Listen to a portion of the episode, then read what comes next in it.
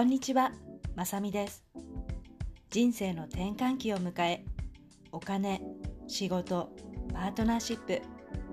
考えても考えても答えが出ないあなた。もっと何かできるんではないかって思っているあなたに、何かの気づきのきっかけになればと思い、メッセージをお届けしております。40代の働く女性は、体の変化、ライフステージ、家庭、職場環境の変化など様々な場面で自分のこれからの人生の方向性について考える機会が増えてくると思います。私も数年前にこの人生の壁にぶつかり先が不安ばかりで欲しい未来を描くことができない状態でした。そんな中まずは生活習慣を少しずつ変えノート術手相コーチングを積極的に取り入れた結果自分の人生いつからでも自分の思い意識行動次第でどうにでもできると心境の変化が現れました。このチャンネルでは特に大人の働く女性に向けて欲しいを実現するためのヒントをお届けしています。数多くあるポッドキャストの中からこのチャンネルを見つけてくださったあなた本当にどうもありがとうございます。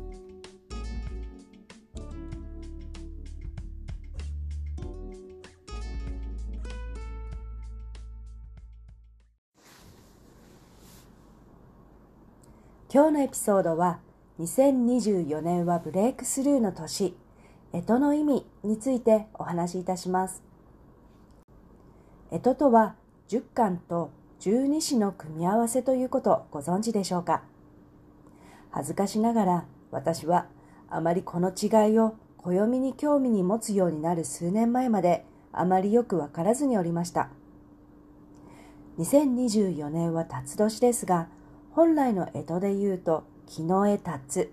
辰年であること以外にも込められた意味があるのです。その前にまずは皆様がご存知の十二支についてのおさらいです。ねえ、牛、虎、う、たつ、み、馬、羊、猿、鳥、犬、い。小学生の時、ねえ、牛、虎、うと暗記させられた方多いかと思います。その年を12種類の動物になぞらえたものです。そして十巻とは、甲、乙、平、定、防、気、根、心、人、気の象徴で元は1から10までを数えるための言葉だったそうです。契約書などでは主語の略語として今でも甲、乙というのはよく見ますよね。干支はこの10巻と12子を組み合わせたものです。干支の組み合わせは全部で60通りあり、60年で干支が一巡し、誕生年の干支に帰ることが還暦の由来だそうです。2024年は十二支で言うと、辰年、十巻では木の絵の年となり、干支では木の絵辰というのです。さて、この木の絵辰に込められた意味です。十巻では一番目である甲、そして十二支では五番目である達が重なる年です。甲は一番目だだけに始まり、スタートの意味合いがあり、硬い甲羅を破り、新しいものを作り出す、つまりブレイクスルーの意味を持っています。達は達のイメージからも想像できるように、成長上昇、竜が空へ上がるかごとく、上へ上へと伸びる様子を表しています。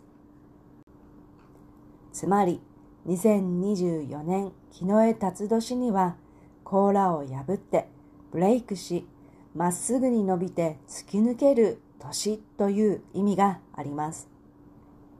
あなたはどんなブレイクスルーを今年起こしていきたいですか？人生の仕組みはシンプルです。ネガティブな物事にフォーカスしていればそれが拡張します。ポジティブな物事にフォーカスすれば、ポジティブなものが拡張します。天の木を受けて、血の木が動き出します。人の木、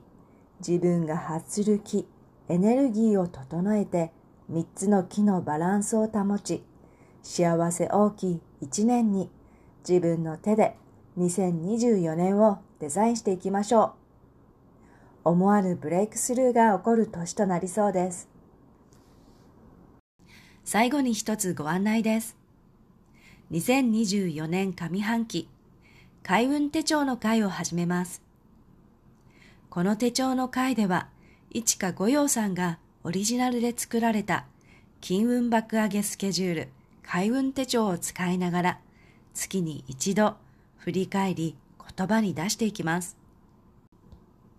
習慣化、期日をつけて行動することにとてもお役に立てると思っております。残席わずかとなっております。2024年、何か新しいことに取り組んでみたいと思っているあなた、一緒に仲間になりませんでしょうか？もしご興味ございましたら、ダイレクトメールでメッセージをお願いいたします。あなたにお会いできることを楽しみにしております。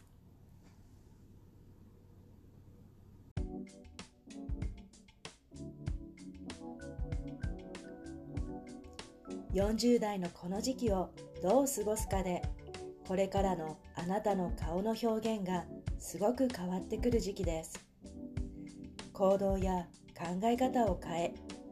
それを継続するだけでも誰でも輝きを取り戻すことができます。